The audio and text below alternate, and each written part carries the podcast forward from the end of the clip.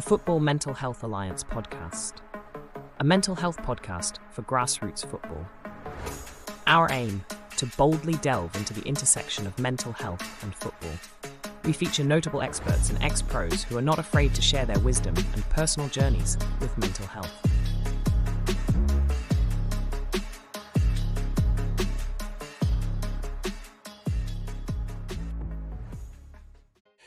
Welcome to another insightful episode of the Football Mental Health Alliance podcast, where we dive deep into the intersection of football and mental well-being. I'm your host, Danny Matharu, founder of the Football Mental Health Alliance.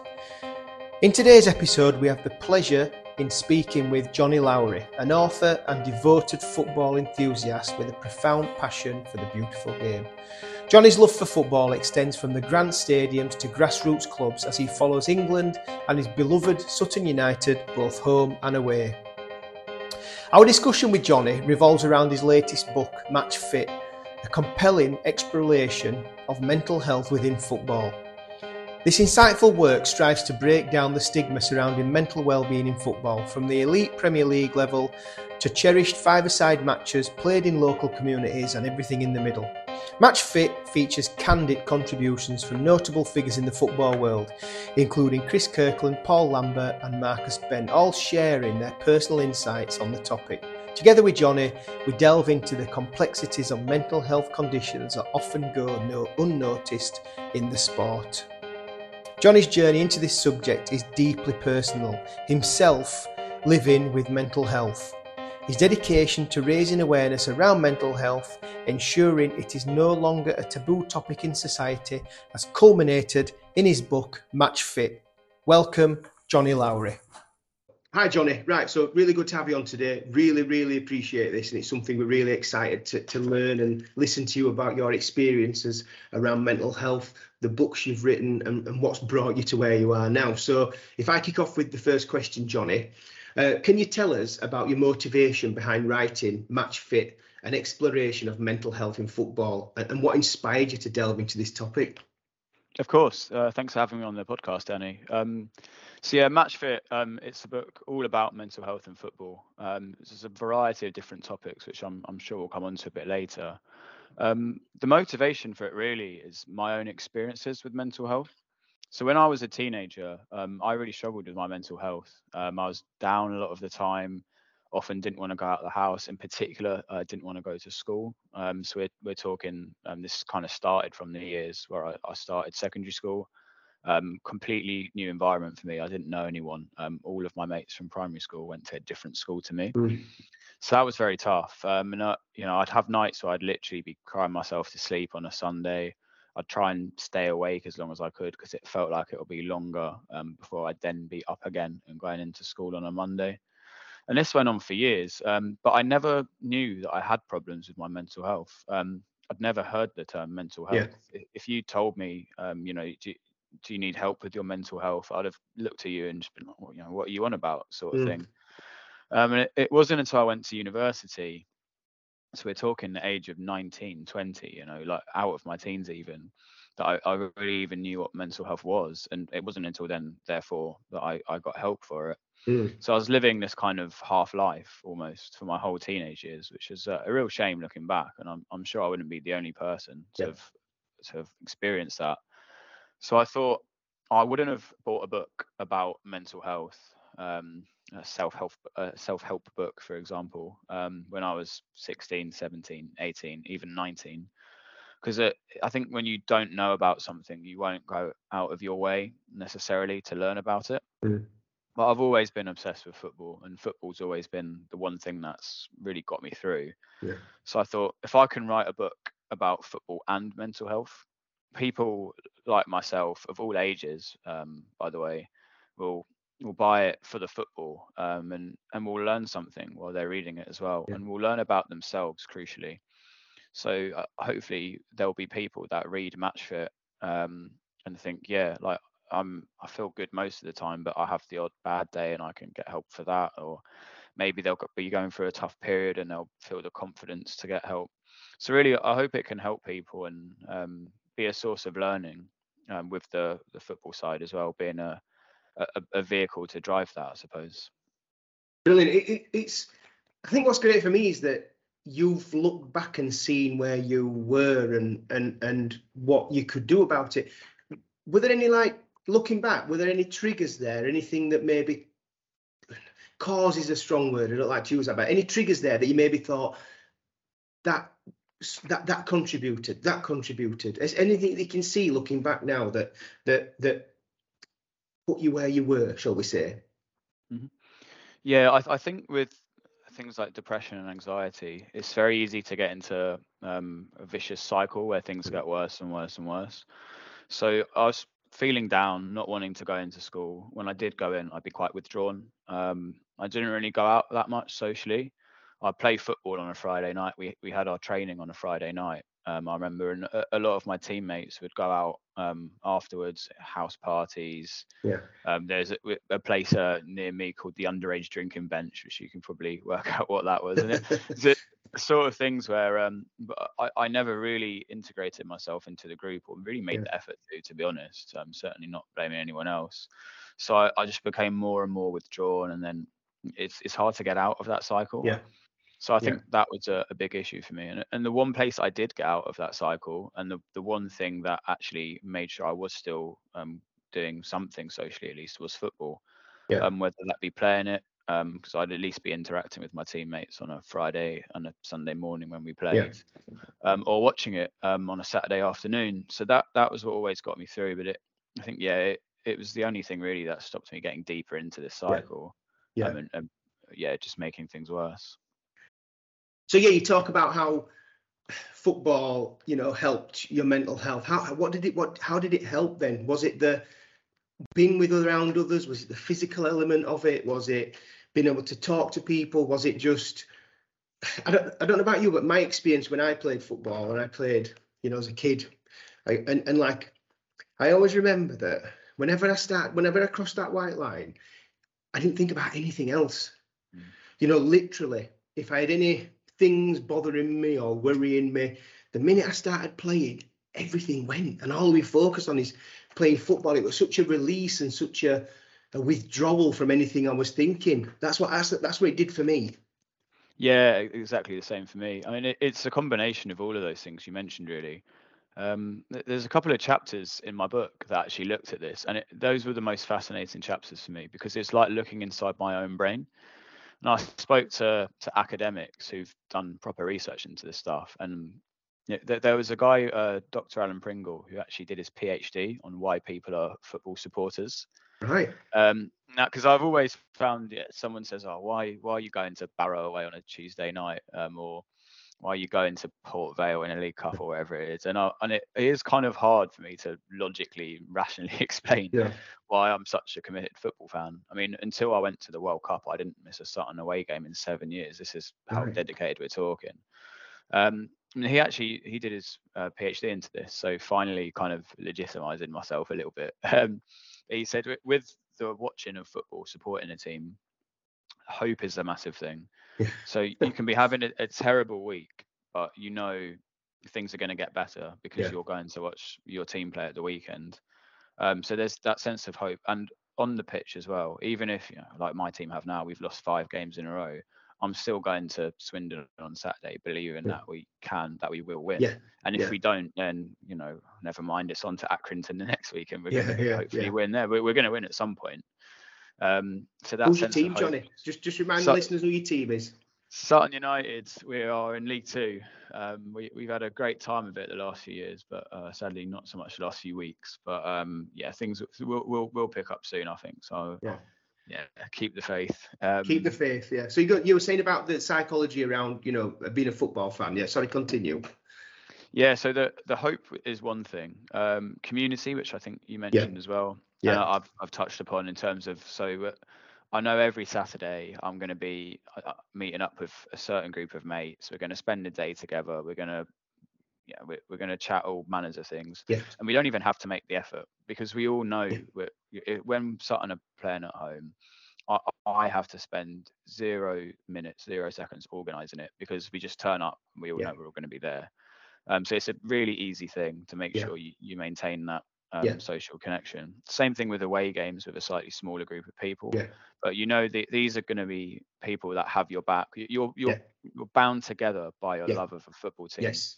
Yeah. Um, there's someone. Um, so he's from a group called Talking Cherries, Simon K, um, which is a, an AFC Bournemouth mental health support group, which is great. Um, he he talked about um, tribalism, which is often yeah. given a, a, negative light, uh, of mm. course, and certainly in the media. Yeah. And there are, of course, negative uh, parts to it. I'm, I'm, certainly not talking it up, but there are. Um, I think he described it as social inclusion uh, is yeah. the the cousin of tribalism. Yeah. So having that love for your football team, you'll feel that other people um, that are, in your group, it's kind of like defend them at all costs scenario but that should extend and often does extend to mental health. I mean, yeah. I know um, my my mates at Sutton know that I've had my challenges with mental health. They're some of the first people I spoke to about it, and I always know that um, they've got my back. If I'm feeling low, I can talk to them, and they'll always be there for me. I know if I if I pick up the phone at three in the morning, um, someone will answer it yeah. from that group. So that social inclusion is a great thing and I think for me and a lot of other people as well, catharsis to an extent. Yeah. Um, yeah. I'm, yeah. I'm I'm always in. I'm behind the goal. I'm singing. I'm shouting at the players, the ref, the opposition fans, whatever. For 90 yeah. minutes, you can you can do it, and it's kind of okay as long as you're not out in the street or at the train station in the pub doing it. yeah. You're all right. Um, and then you, you get everything off your chest, and you you go back. Yeah, it's like release. Of, yeah, you, you, go back to your kind of civilized life for the, for the you know Monday to Friday nine to five.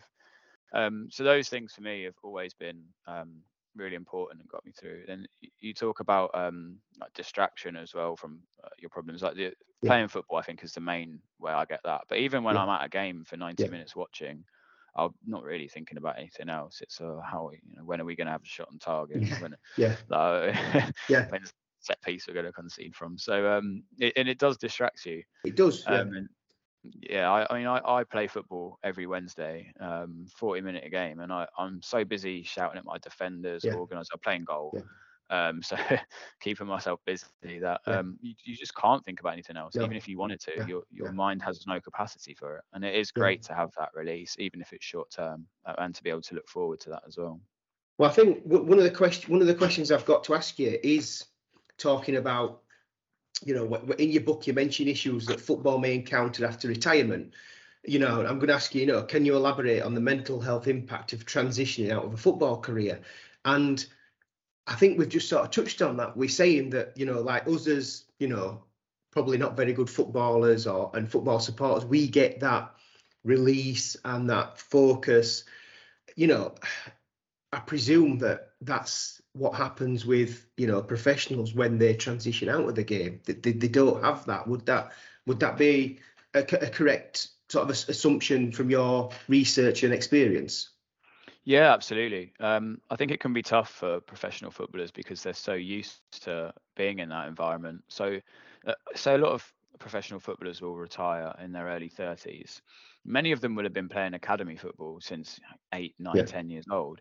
So they've been in this really competitive environment for at least 20 years. Um, they've always had the, the dressing room support um, or the, the, conversation, the, the banter. It, it might not be um, deep emotional support like I think it is with football supporters. Yeah.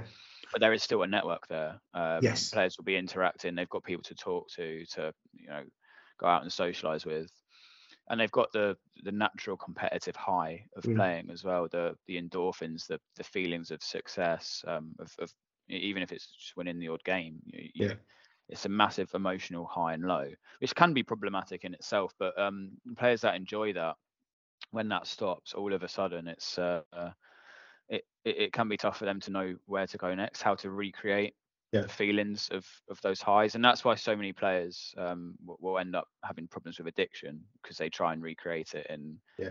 in damaging ways.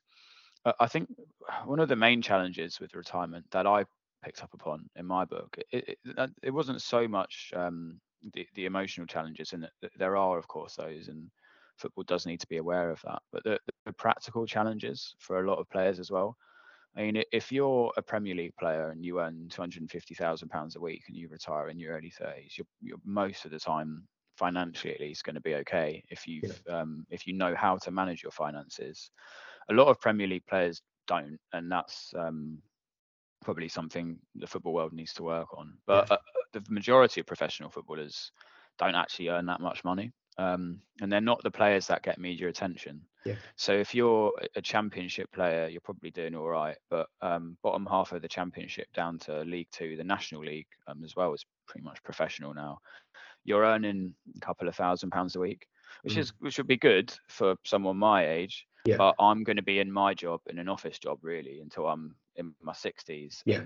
if yeah. you're you're earning a couple of grand a week and then suddenly that stops in your 30s, then it, it can be tough to provide for you. A lot of the yeah. time, players will have families at that age, and it, they've gotten used to living a certain way. And mm.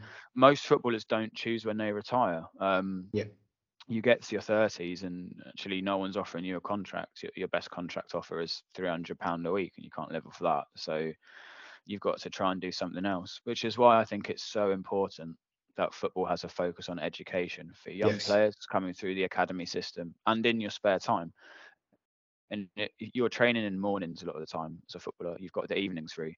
Um, I think teams should encourage players to take up courses with Open yeah. University, for example. It's something that I looked at. Um, there's organisations out there. Um, there's one called Life After Professional Sport, run by a, a former player, Robbie Simpson, who's um, still manages now at Chelmsford City those sort of things prepare players for a career after football because if you're not prepared that can bring on a, a whole host of mental health challenges yeah. um, that, that come with the issues with transitioning into the, the rest of your life yeah it's um I think, like you said, though, that that, that focused out there on what they're doing to be the best they can be. That I think, you know, a lot of humans, you know, live short term anyway. You know, very few, you know, plan for the next twenty years, do they? You know, a lot of a lot of us are, are living week to week or month to month, or and I suppose as a as a professional footballer, and again, I'm I'm I'm guessing what it's like here. That you, you you're living week to week, aren't you? Because you're only as good as your last performance. Everything is geared towards the next game, and so your whole focus is who our opposition are, what my job is, who I've got to deal with and then you know it, it's constant one week, one week, one week, or even probably a few days, Because games now come midweek, weekend, midweek, weekend. So I presume that focus, they don't, they're not allowed the time to maybe, you know, look so far on because it's so focused on what's coming next. You know, would that be, would that be what you've seen then in your research? Yeah, I, I think a, a lot of people will see that as, or if footballers are doing anything else, it's seen to be a distraction. Yeah. Um, yeah. It's the cliche. Um, so you see it all the time on social media. If someone, some players, he's running his own business or whatever, and yeah. people, or, or, when Rashford was doing Rashford, uh, his I was work with, say that, um, yeah. with like his his yeah, yeah, basically his work to to help people like what could possibly be wrong with that? And yeah. people are still sat there going, you should be yeah. concentrating on your football. Yeah. I don't think it's a distraction. I think, yeah, players in, in a playing context uh, should be focused on their next game within training and match days. But what percentage of their life is that? It's not a lot. Yeah. So no. you've still got to fill the extra time. So I, I, I think it's really important that football um, drops the attitude it has of you, anything else outside of the game as a distraction you need to be prepared for. What what if you're you're a League Two player and you, you turn up the next week and break your leg? Then what? Yeah. Because you're yeah. you're probably on a one year contract and you're probably not going to get another one. Um, yeah. Certainly not at the same pay, the same level. Um, so you've always got to have a, a backup plan, a, a, something that you can turn to if things go wrong. Yeah. It's the most unstable job, really, football yeah. that there is. I mean, one week you, know, you scored the winning goal, the next week you're you're out injured, you don't get back in the team. Yeah. Um, the, the, manager brings in a new striker on deadline day and you don't play for the rest of the mm. season and then you've not got any offers coming in and it it can all go wrong very quickly um, just as you could rise up the ranks very quickly and it's yeah. important players are prepared for that so that's that's one of the key things for for helping footballers with their mental health is this um, the idea that th- these aren't footballers they're people that play football. There is more to them than just what you see on yeah. three to five on a Saturday afternoon. They're people. Um, they have things they need to look after for themselves, their families, and it's not a distraction um, for for them, and it doesn't detriment the team if they're doing that as well. Oh, brilliant! It can only help the team. I think, like you going back to what you said about Marcus Rashford and you know the the line that was stick to football. That came from politicians. You know, I hmm. think I think the you know from what I saw, the majority of people outside of football were vast, really supportive of him. Even if you were a Liverpool fan, I saw Liverpool fans congratulating him. It were the politicians that were criticising him because he was doing what he, he mobilised what they should have done in a couple of months yeah. that, they didn't do. So you know, I agree with you completely, and I think by having extracurricular activities, not just as a footballer, but as anyone, as me and you, that helps with your mental health, doesn't it? If you're solely focused on your nine to five, whatever your nine to five is, you know, no footballers aren't nine to five, then you know you've you've, you've not got pretty much else in your life, have you? Because you know, money, all the money in the world is not going to make you happy, is it? You know, you need to have other things around that. So I totally, I I, completely agree with you, hundred percent. um, percent. So so moving on to that, you know, the, the stigma around mental health has been a, you know, long-standing challenge in, in society. How do you think football can play a role in breaking this stigma down, breaking down this stigma? Yeah, so I think footballers are big role models in society. Um, most people, pretty much everyone in the UK, will either be a football fan or know people that are. So if you're not a football fan, maybe you've got a partner that watches it, friends that watch it, people talk about it in the office. Everyone is exposed to football. And players have great power. I mean, Dele Alli, for example, p- picking up on yeah. a, a, a, recent interview, really powerful um, yeah. for him to be able to speak out because what it shows is that talking about your mental health is a strength, not a weakness. Yeah. Um, and other players recently, it started to become a little bit more um, common. I think Danny Rose was probably one of the first yes. that, that kicked it off. So footballers can show people that actually, you know, I'm in this stereotypically macho environment, yet I'm speaking about my mental health. Therefore, you know, you can do it as well. Mm. Yeah. So I think that's probably one of the main roles uh, football can play.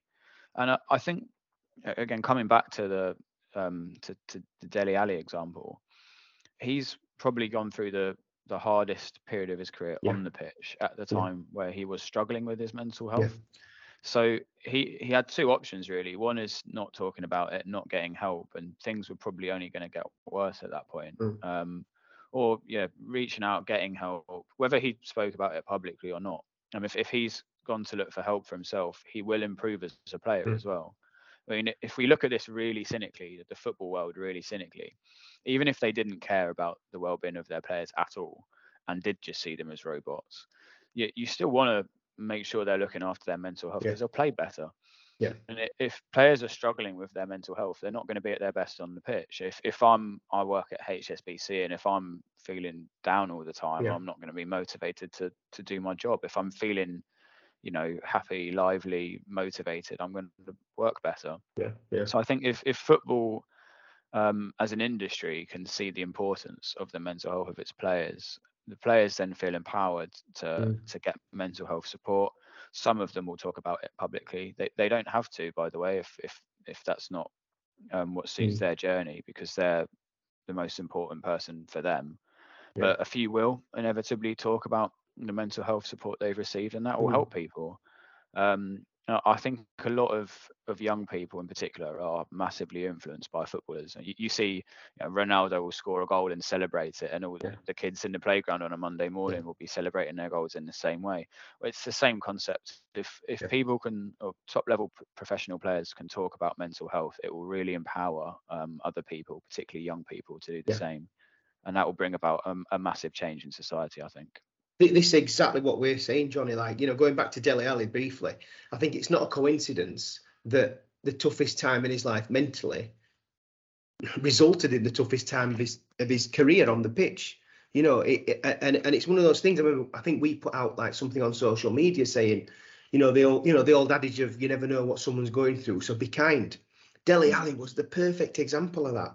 You know, the stick you were getting from fans, from the from the press again. You know, giving him the amount of stick you were getting off people, and then it comes out what he's been living with, what he's had to deal with. You just think, like you said, you uh, you said previously, the people, mm. you know, they're not robots, and and and it, what what amazes me is that, and I, I remember I said this to someone back long 2010 World Cup, I think it was in South Africa, and England were just a shambles. I remember saying to someone then, if I had a professional football club, the first thing I would employ is a psych, sports psychologist, someone to work on their mental fitness as much as they work on their physical fitness. Because, like you like you say, you know, if if if you if if you're mentally not feeling the best, you can't perform whatever you're doing. You know, whether you're a banker or a footballer or whatever. It's um, yeah, it astounds me that that football is quite behind the curve on on mental health. It, it really does, and I think that I think that football at all levels is a duty of care to everyone that's involved with it to help them with the mental health. Um, just so from your research and interviews, what are the what are some of the common mental health challenges that you've seen footballers at all levels face? Is there anything that that, that, that there's like a theme running through there? Um, there's quite a few things I could um, pick up upon. So that the challenge is we, we, talked about this in relation to retirement, but while players are still playing as well, the the mental highs and lows mm. that they'll go through, I think can be very very stressful. So if you're playing in front of fifty thousand people and you make a mistake, and you've got you know, fifty thousand people shouting down your neck, mm. social media. Um, so there's a whole chapter on social media, by the way. There, there's a lot we can talk about on that, but that can be tough for, for players at the top level. So then you, you've made a mistake. You've got social media um, abuse facing you as well. Do you run your own social media account? Some people think you need to do it to be authentic. Gary Neville said a lot about it. I, I think if you were running a social media account um, and you're a Premier League, if you're Harry Maguire running your own social media account, it's just not worth it because yeah, the, yeah. the, abuse you're getting off there, it will yeah. affect people. Um, we all like to think it, it won't affect us and then if someone sends us a message on Twitter we don't like, we jump on it. One person, you, know, you imagine fifty thousand people mm. sending you messages like, oh, "I hope your kids are dead," which ha- happens to players at the top level. It, like it, we see this all the time. It's not just a, a hypothetical. Yeah. So there, there's that in, intense pressure, but then the emotional highs as well. You, you'll you'll have good weeks, and when you crash down again, it, there's such a massive difference in what you're mm. feeling again come back to the office job and the, the, job that most people are doing is fairly steady you know you might yeah. get taken off from your line manager or a bit of praise but you're not going through these huge differences yeah. in promotion all the time and it can be draining um yeah i'm sure being paid well helps but money doesn't insulate you from mm. feelings yeah. um so the the I think the common response a lot of the time is, "Oh, he's been paid X amount. How can he feel like this?" I don't think that's really valid, and we, we do need to understand that it, it can, on the whole, be a good life. And I yeah. don't get me wrong, if I was offered 200 grand a week to play football, I'd take it. Mm. But that doesn't mean it's without challenges, and we can't disregard um, these players as a result. Yeah. Um, so that that was one the the the mental health kind of ups and downs um, and it can make the environment, I think, quite toxic as well. Yeah. Because um, if you're you're a professional footballer, you're competing against the teams you play against every week, but you're, you're also competing against your teammates. Really, if, yeah. if you're if there's two strikers at the club and you're you're playing yeah. with one up front, you've got to be better than your mm. you know your someone who's meant to be your mate. Um, I spoke to Vincent Pericard, who played um, he was at Juventus. Uh, played against Arsenal in the Champions League. He was at Portsmouth for a bit, Stoke City. Finished his career for Havant Waterlooville um, when he was still in his 20s, uh, playing Conference South football. So quite a big jump down. And he said, looking back at his life, it was his mental health rather than anything else that, um, and failing to address his mental health specifically. Um, that meant that he did drop down the leagues. Yeah. He was saying football, it's the most lonely environment because it, you, you go out there, you, you have to go to training a lot of the time with a mask because if you show um, what would historically be perceived signs of weakness, you're yeah. thinking your teammates are going to jump on that. Yeah. Um, because they yeah. want your place in the team. Um, and then if they get your place in the team, they have your contract at the end of the season. If you don't get a contract, then it, it goes back to this whole thing about football being unstable. Mm. So I think it, it, can be tough for players to know where to turn which is why I think it's important for clubs to have um, a psychologist at the club mm. where players can go anonymously, um, or for players to to look for mental health support outside of the club, which mm. is becoming more and more common now. Um, then there's there's football specific things like injury, um, so something that can affect your career and, and, create uncertainty, which is you don't really have any control over yeah. a lot of the time. I mean, you you could be the the fittest person in the world and receive a horror tackle at the weekend mm. and you're out for nine months. So that yeah. that's a big stressor for players. Um, addiction. Um, I think I think addiction is uh, is a, a, big topic to talk about because yeah. in the 80s and 90s it would have been alcohol.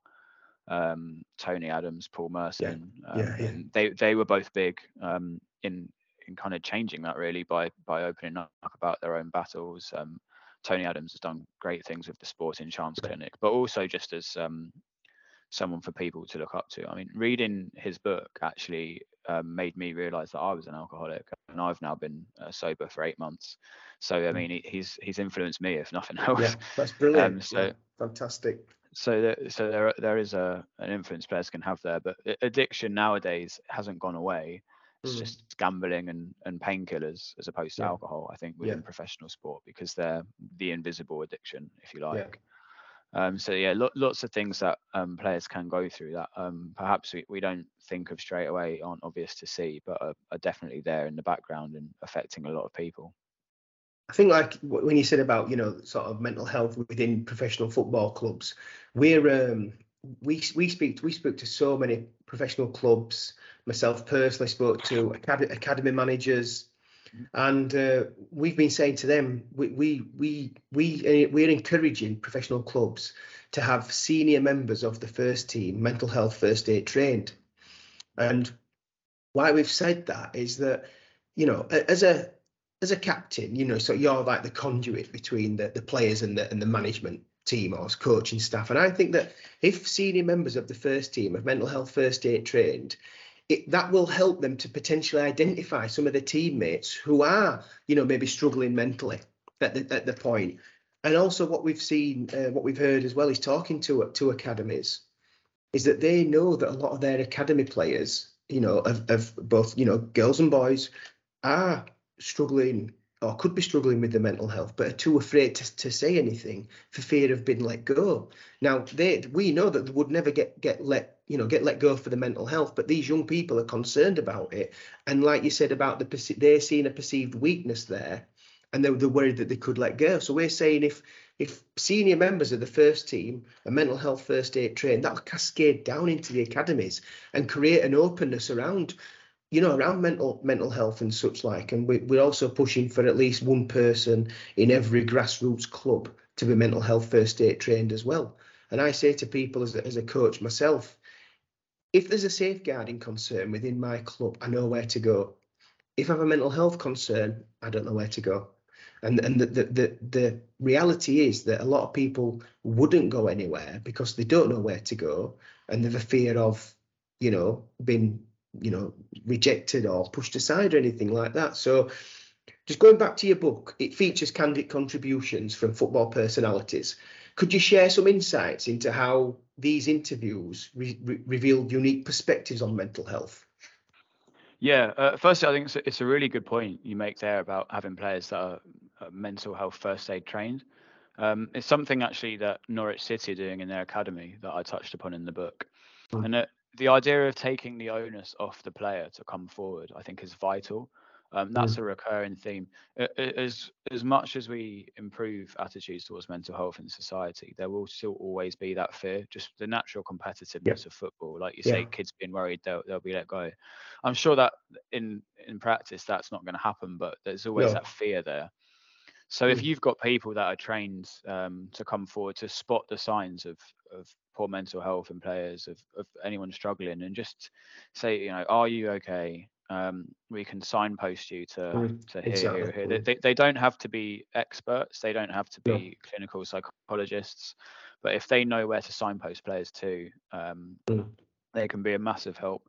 There's an organisation um, called the Chris Mitchell Foundation up in Scotland that are doing that. Um, it's named after a, a, footballer who sadly took his own life after injury forced him to retire. Um, it's run by the family, and they train professional staff from from every professional club in, in the Scottish system, all 42, I think it is. Um, in that mental health first aid. So if they've got a player yeah. whose um, his body language has changed, perhaps they can spot, you know, actually, I'll have yeah. a word with him yeah. after training. He might be fine, but he might he might need a bit of help. I think we we need that really in in England. Um, yeah. we need that everywhere um, as far as we can get it. If if staff at every club um, are trained in that, yeah. it will. It's the safety net that will catch so many people yeah. before they fall rather than trying to rescue people after they've fallen off the cliff, let's stop them yeah. getting to the edge. It's a line I've stolen off um, one of the academics I've interviewed for my like in the book, like Dr. Misia Gervis. But it's a very good point.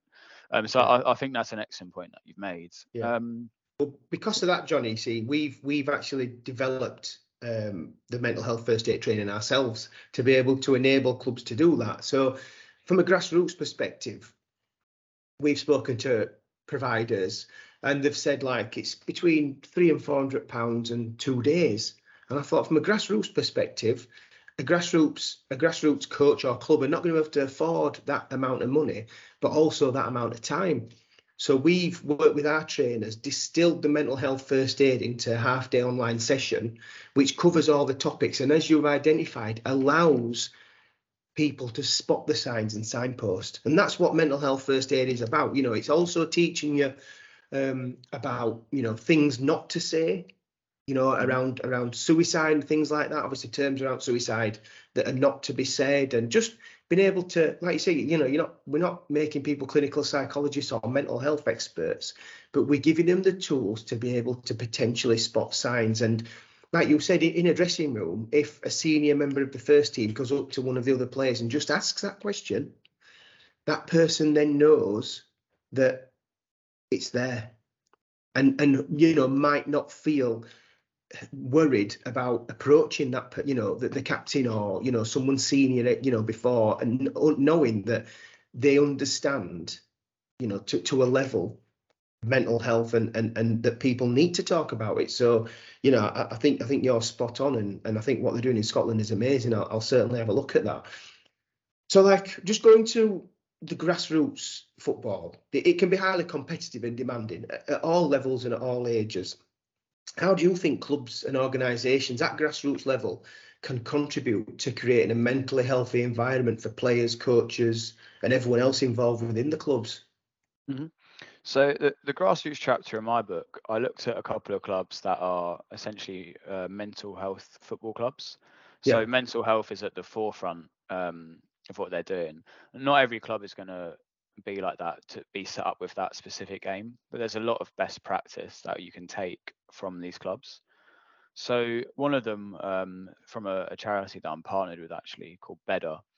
Um, it's named after uh, someone who again sadly took their own life um, a couple of years ago. Um, and they play. They don't play in a league. Um, they play. I think it's first Saturday of each month. Typically, they'll play a friendly game um, so they've got a, a, squad of players. They all turn up each week knowing that the, the, because the team is a mental health football club, it's a safe space. Yeah. Somewhere where um, they can, you know, if they're feeling low, they can talk about it because they know the people there are going to support them.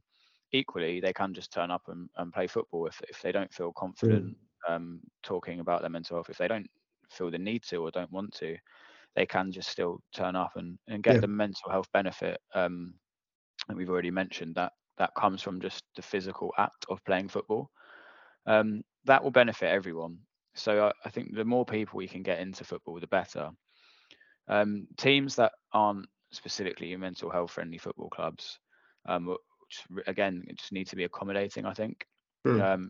like we've said, you get the best out of people when they feel valued, uh, when yeah. they feel at their best if clubs have a toxic atmosphere, you're not going to do well on the pitch. Like, I think if we, we can all understand that, like um, even people that are cynical about mental health or, yeah. or, yeah. or, or dinosaurs, so to say. Yeah, yeah, yeah. Um, yeah. So to speak. So then, then the, I think it just getting everyone getting their head around the fact that actually, yeah, we're, we're going to do better if everyone if everyone gets on and if yeah. everyone likes each other and feels confident, comfortable in that environment, then everyone benefits and the team mm. benefits as well the, the idea of mental health first aid is a similar thing, I think, at grassroots level would be fantastic. Now we, we look at um, and you mentioned the financial issues um, with that. And it's again something I'm really passionate about. If you look at the Premier League and there's over a billion pounds spent in this transfer window, um, eh, you, you think like even they, they're talking about a 10% levy on transfers. I think great. Even a 1% levy. Yeah. I mean, one percent would be amazing. Massive. Um, I think money should be um, it, say redistributed, but certain things should be ring fenced. If you, I mean, I support a League Two team, but if you give a, a League Two team um, money without any specific way to spend it, it it's going to go on players realistically. Yeah. So the, the, the criticisms that people give of the the idea of a 10% levy are often around that. Let's let's redistribute this money, but ring fence it. So a certain amount has to go to um, there are issues in grassroots such as getting uh, you know enough pitches, for example, yeah. pitch yeah. maintenance, kit, things that helping people afford fees if they're you know from low income families. Yeah. Let's ring fence some money for mental health. Let's let's fund mental health training for people at grassroots level, people that run junior teams. I think it's particularly important um, adult teams on a Sunday morning where um, playing football can be a, a, big support network for them. Let, us take some of the money that's in the Premier League. It's not going to hurt the competitiveness of the Premier League because the money is so far above any other European league. It's ridiculous. Yeah. Let, us use some of this money for the, the benefit of people's well-being. You'll even see the benefits on the pitch in the Premier League 20 years down the line if that's all you care about. But yeah. I think the, the, the well-being benefits are, are vital and the, the money that is there for us to use. Um, and I'd, I'd love to see that go through. So I think structural reform can be a big help. Um, and then, yeah, the I think again, just the, the idea that um, we, we, talk about, about, grassroots and it can really be anything from a, a, good level of football on a Sunday morning to the five-a-side that I play with my mates yeah. on a Wednesday night. If I were to give a, a message to anyone who's you know, like myself, not great at football, not sure about taking it up, whether they want to play in a competitive environment.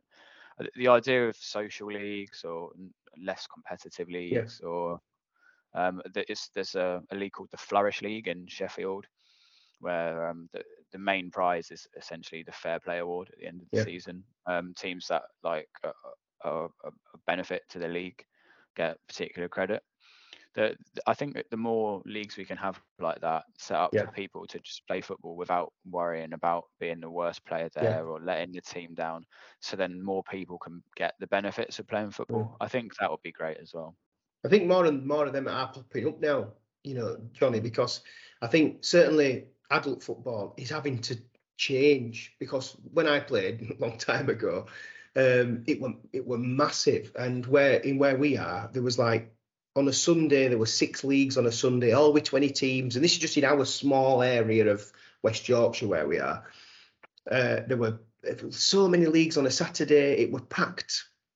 As a, as a junior grassroots footballer, junior football in this area, and I think across the country from speaking to other, our county FA partners, is absolutely flourishing. I get mess, text messages, phone calls every week asking if you know their their their young their youngster can join our team and we're full. But mm.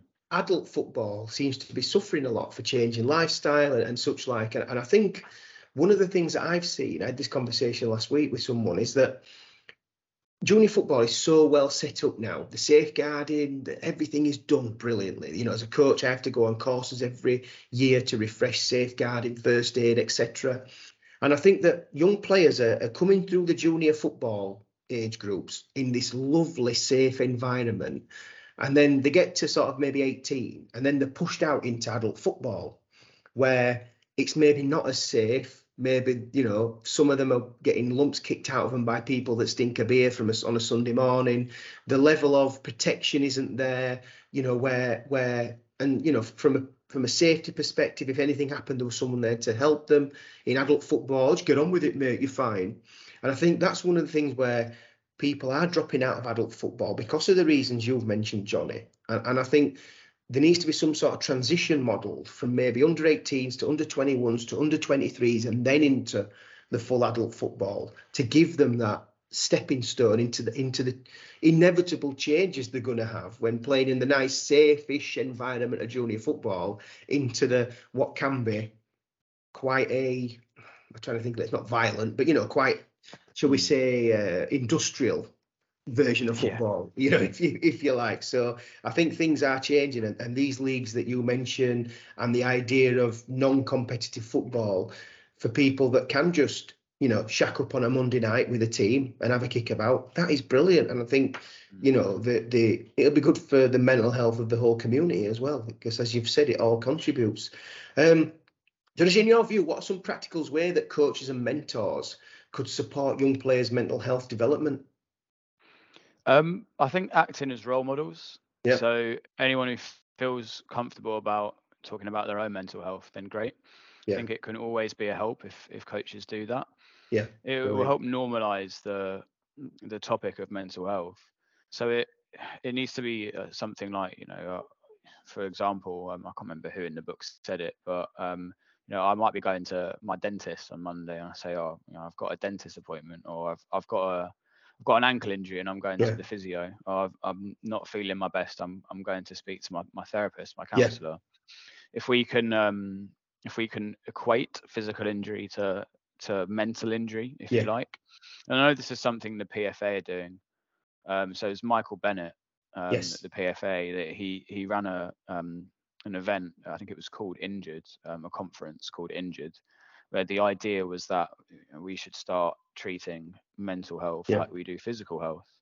Um, I think if coaches can uh, walk the walk on that and and really uh, lead by example, um, and look after their players that that might be struggling, then I think that would be great. I think that that's probably going to bring about change. Uh, if and if you bring about that change in the younger generation, it will just um, it will cascade through. Um, you know, 20 years time, I say to, today's players will be tomorrow's managers.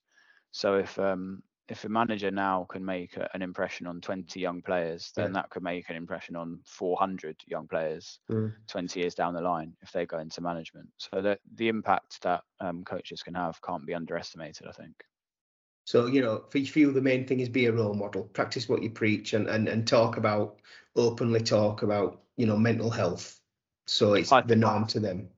I think so. I think so. We we all we all talk about the importance of everyone talking about their mental health, and yeah, if you can have role models in that position that feel comfortable doing so, and it it doesn't have to be you know, in in it personal details they don't want to go into. Even just a you know a conversation at the start of training. How are you all doing today? How are we Yes. feeling?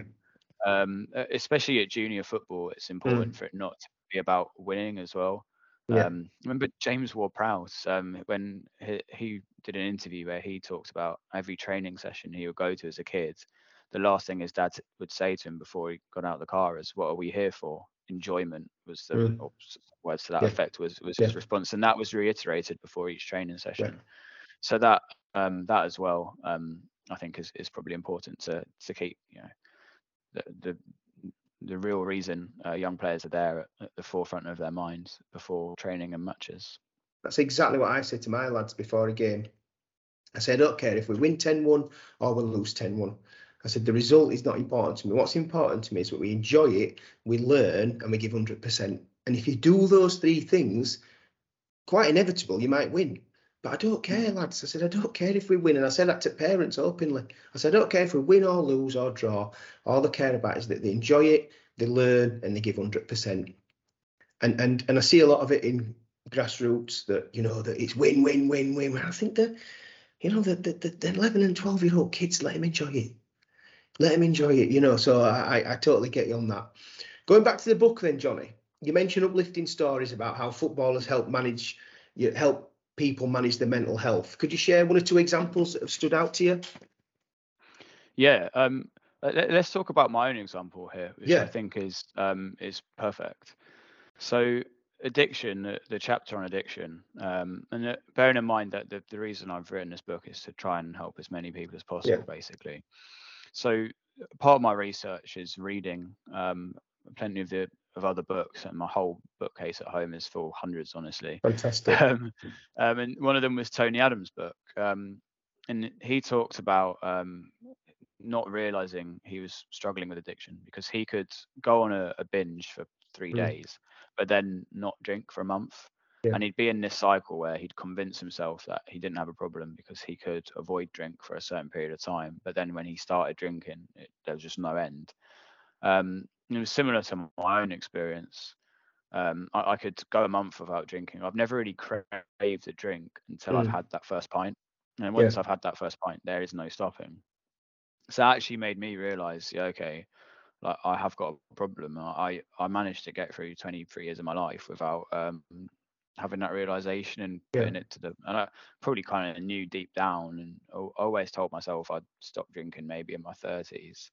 But actually, I, d- I don't think I could have waited that long because um, it it was I was in a bad way uh, with it.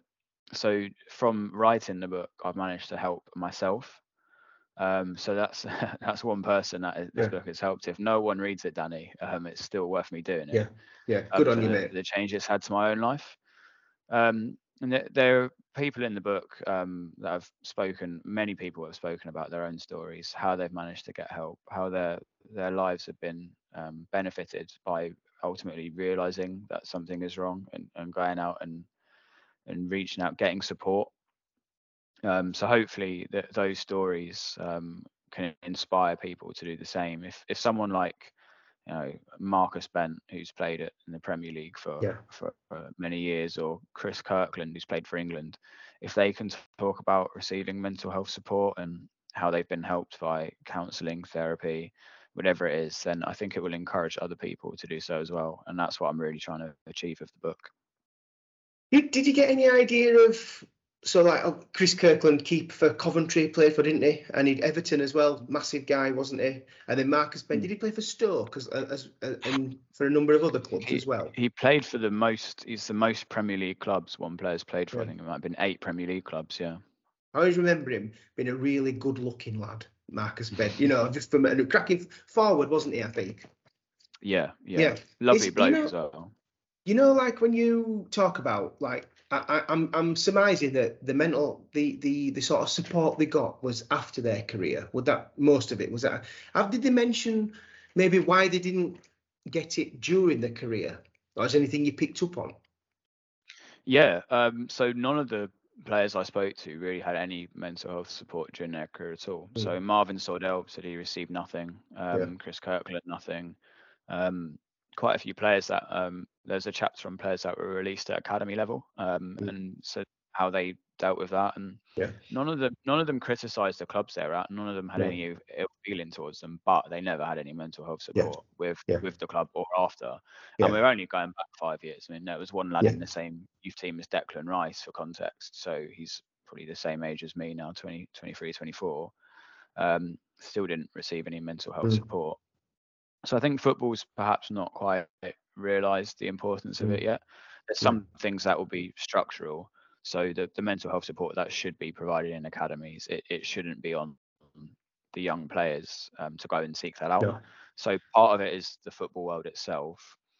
Um, I think so. In Marcus Bent's case, he just didn't really understand what mental health was. Yeah he he said that whilst he was playing football, um, it was like, like we said at the start of the interview, very much focused on the next game. Yeah. He didn't want to be seen as what people might perceive as weak. Yeah. But mostly he just didn't understand it. Um, like myself, when I was in my teens, he, he probably never heard of the term mental health until yeah. he retired. And it was only when he, he got to this low point um, that he then realised there was something wrong. Mm. So I think that the more the football world can um, normalize the conversation and yeah. the more people that speak up about it the more players will go actually like you know maybe there maybe i could improve my mental health yeah maybe there are maybe there are things i can work on to to improve my mental health even mm. if it's if i've not technically or not actually got a problem yet like i'm you know i feel okay but i could end up you know here i could end up yeah. here either side of the scale um where do i want to be um, so as players understand more what mental health is, that it's not a weakness. Um, everyone yeah. has mental health, whether it's good or bad. We have yeah. good days, we have bad days. Everyone in their life will have bad days. It's impossible to avoid yeah. them. I don't, I don't care if you're the happiest person in the world, you will have days where you're feeling down. Um, so the the more players will understand this, hopefully the, the younger players mm. coming through now will um, appreciate um, that they need to, to look after their mental health, whereas perhaps the players that are um, that have retired are in their 30s and 40s now uh, just just didn't really have that during their playing days. So I, I do think the landscape will change, but certainly that there wasn't any mental health no. support available or accessed um, by these players during their playing days. I think it's like an educational thing as well. You know, obviously it is, but players are it's drilled into them that you know how to be physically the best how to train, what to eat, what to put in your body here. But I don't think they train and what to put in your body here, do they? You know, mm. what what they're doing and you know, things like I'm sure a lot of them will spend time on, you know, PlayStations and things like that because they have a lot of spare time, you know, and and the impression I get is they're not being fully educated on on it's not just what you put in your mouth that affects your health. It's what you put, you know, what you consume, you know, on your phone and things like that. And you know, like you said about Harry Maguire and running his own social media account, couldn't agree with you more. You know, as a it, it must be horrific for his family, you know, mm. for, for the for the for what he gets, which is completely unwarranted, completely unwarranted, and it's it's one of and people just say, well, that's football, but it shouldn't be, should it? Yeah, absolutely. So, um, can you elaborate on how the narrative shared in your book challenged the traditional notions of strength and vulnerability within the football community? So, not just you know professional footballers, but at the top of this, we talked about football and how it impacts the community, and and what brought me to thinking. Have you seen the um, Wrexham documentary uh, that's on Disney. Have you seen that? And I've heard, I haven't seen it, but I've yeah certainly it, heard a lot about it. I, I'm constantly talking to people about you know football and community and how you know probably like the teams of, of Wrexham's ilk that are smaller, but also bigger teams. There's a community around the, the club, you know, and and the Wrexham documentary or you know like an entertainment show, brilliant, but it just showed how a football club impacts a community and how mm. what's happening on the pitch can be in direct correlation with what happens off the pitch in the community around the area in which the football club's associated. So just going back, you know, any can you elaborate on how the narrative shared in your book challenged the traditional notions of strength and vulnerability within the football community? Yeah, I, I think a lot of the the book, a recurring theme throughout, is that football a lot of the time will confuse mentality and mental health. Yes. Um, so, so, so players that are, are, seen to be struggling with their mental health or talk about mental health, sometimes people will look at that and say he's not he's not in the right headspace. He's not got the yeah. mentality to play. Whereas actually, um, we, we've touched upon the examples of Dele Alli, for example. If you're struggling with your mental health, you're not going to be at your best. Mm. Like it's not strong to be sitting there and in silence, not getting yeah. help, um, yeah. just for the sake of putting on a, a face. Because you think it's going to suit the the norm of the environment you're in. If you're you're playing yourself down by doing that, um, strength is working on your mentality uh, and your mental health Brilliant. to to develop yourself as a player, but also as a person. Like we, we we're talking here about the elite side of football, getting the best out of people, but there, there probably most of the people I've spoken to in my book um, aren't and never have been professional footballers. They're people involved in the game. There's a chapter on referees, for example. Same sort of thing. Um, it, just anyone as a person, if they are feeling confident to get help um, and, and, not to feel like they've got to put on a face just to yeah. fit in in an environment, um, it will benefit them as people. That they'll be um, better versions of themselves. And I, again, I can take this back to myself um, in my teenage years. I mean, I, I, didn't really know there was anything wrong with me, so getting yeah. help would have been difficult. But if I'd stepped out my comfort zone a little bit, uh, perhaps, and put myself out there, I could have had so much of a, a better life, really. Mm. Um, okay. it, it, and it's, it's yeah. just a mistake that I don't want to make again, and it's a mistake I don't want other people to make. And there was nothing strong about me sitting there and no. pretending everything was okay.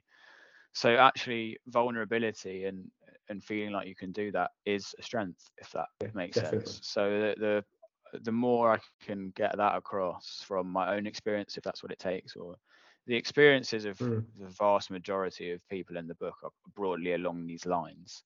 Um, that yeah, getting help can just yeah make you a better version of yourself really yeah. um, and so that's that's something i really want to uh, highlight and, mm. and, focus on from throughout the book really I just just a just thing I've picked up on Johnnie, and you use the word mistake there for yourself, and and you know it's not a mistake, mate, because you, mis, you know you, you you don't know what you don't know, do you? But then when you know it, you look back, and I do as someone my age, I look back and think, oh god if, if i knew then what i know now i'd be but that's not life is it? You know life true, is about true. life is about and i don't think you made a mistake mate but life is about making mistakes isn't it? And and the people that that get on and progress are the ones that learn from those mistakes or perceived mistakes in my opinion in your case you know? And that's what life is. It's a series of ups and downs. It's a roller coaster cliche, but it's a roller coaster, and it's getting mm. kicked. And it's and and like you say, no matter who you are, no matter how much money you make or how successful you are or whatever, life is difficult. It is, and that's what mm. life is. And life is things are sent to challenge us, and and some challenges are horrific, and some challenges are you know little piddly stuff that annoy you. But that's mm. life, mate. And and to say you've made mistakes, I'm not. I don't agree with that, mate. I think I think, you know, how you speak and what you know at someone your age, not be condescending to you, but someone of, of who is in their early twenties, mate, you should be very proud of yourself. You should be very, very proud of yourself, mate. And what you've done, what you've achieved so far with all the books and this book, it, it, it it's going to be brilliant, mate. It is, isn't it? And I think it's something that there needs to be more of and and for me, mate, you're trail you, you're a trailblazer in this because you know you're someone that's lived it. You've got a vast knowledge of football. I can tell by what you're saying and all the people you've, all the networks you've you've got yourself into, and the people you've spoken with, and your knowledge about it, mate. You know, just my advice and my hope is you don't stop now. You carry on because what you've got needs to be shared. You know, needs to be kept out there, mate. So you know, please don't so it's a mistake. It's not. It's life. Yeah. And, and no, what you've done thanks is for immense. picking up on that. Yeah. No, you're right. So the wrong choice of words. Like I say, if you don't know something, then you, there's yeah. nothing that you can do about it. Which is why it is so important um, to to keep raising awareness and. Yeah. Hopefully, what, what you're doing um, will, will help do that. What the book's in will help do that. And the more people that are aware of this, the more people can then yeah look after themselves and get help and that's yeah it's like i say hopefully what um the book helps to sure it will Sure, it will, mate. So, just to, to finish then, what message do you hope readers of your book, listeners of this podcast, will take away regarding the intricate relationship between football and mental health? Um, a, a really kind of basic one is football can help your mental health um, the, the, vast majority of people reading it will be like me, like you, football fans. Yeah. Uh, allow yourself to take something back from football. Like we all love football. We've all put a lot into it. Um, yourself as a coach, me as a fan. And we, we can all, whether it's as a supporter, a player, if you're you're playing on a Sunday morning, if you're going to watch your team, you you can use football to make yourself feel a lot better. Um, so for the vast majority of readers, that's the key message. There, there's lots of um, things on a grander sort of structural scale that I think the football world can and should do to to change and improve. Mm. And if this book can influence that, then great. But that's not yeah. the main aim. I think the main thing is just helping everyone realize that we've all got mental health. We, we can all do things to look after it, to benefit it, and we can all use football um, to to the benefit of our mental health as well. That's why we all love the game. So that's uh, yeah, that's probably my key takeaway. Um, if there was one thing to take from the whole book, and I think the last sentence of the book is actually football can help your mental health. Simple as that. Um, so yeah, that that's definitely one thing to to focus on. Brilliant.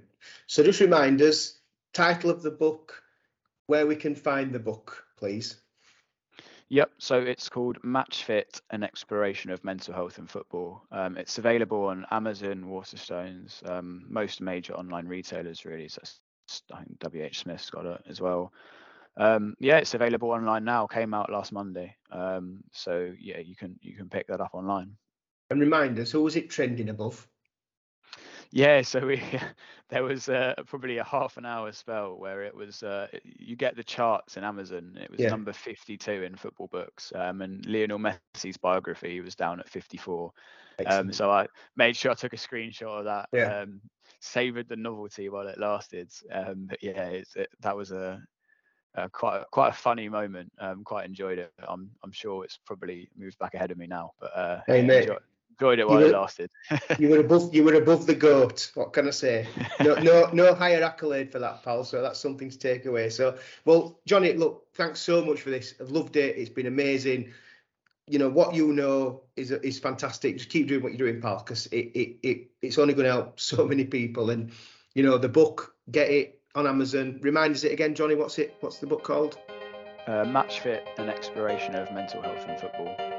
Brilliant. Johnnie Lowery, thanks so much for this. Really appreciate it, pal. All the best. Cheers. Thanks for having me on, Danny. Cheers, Johnnie.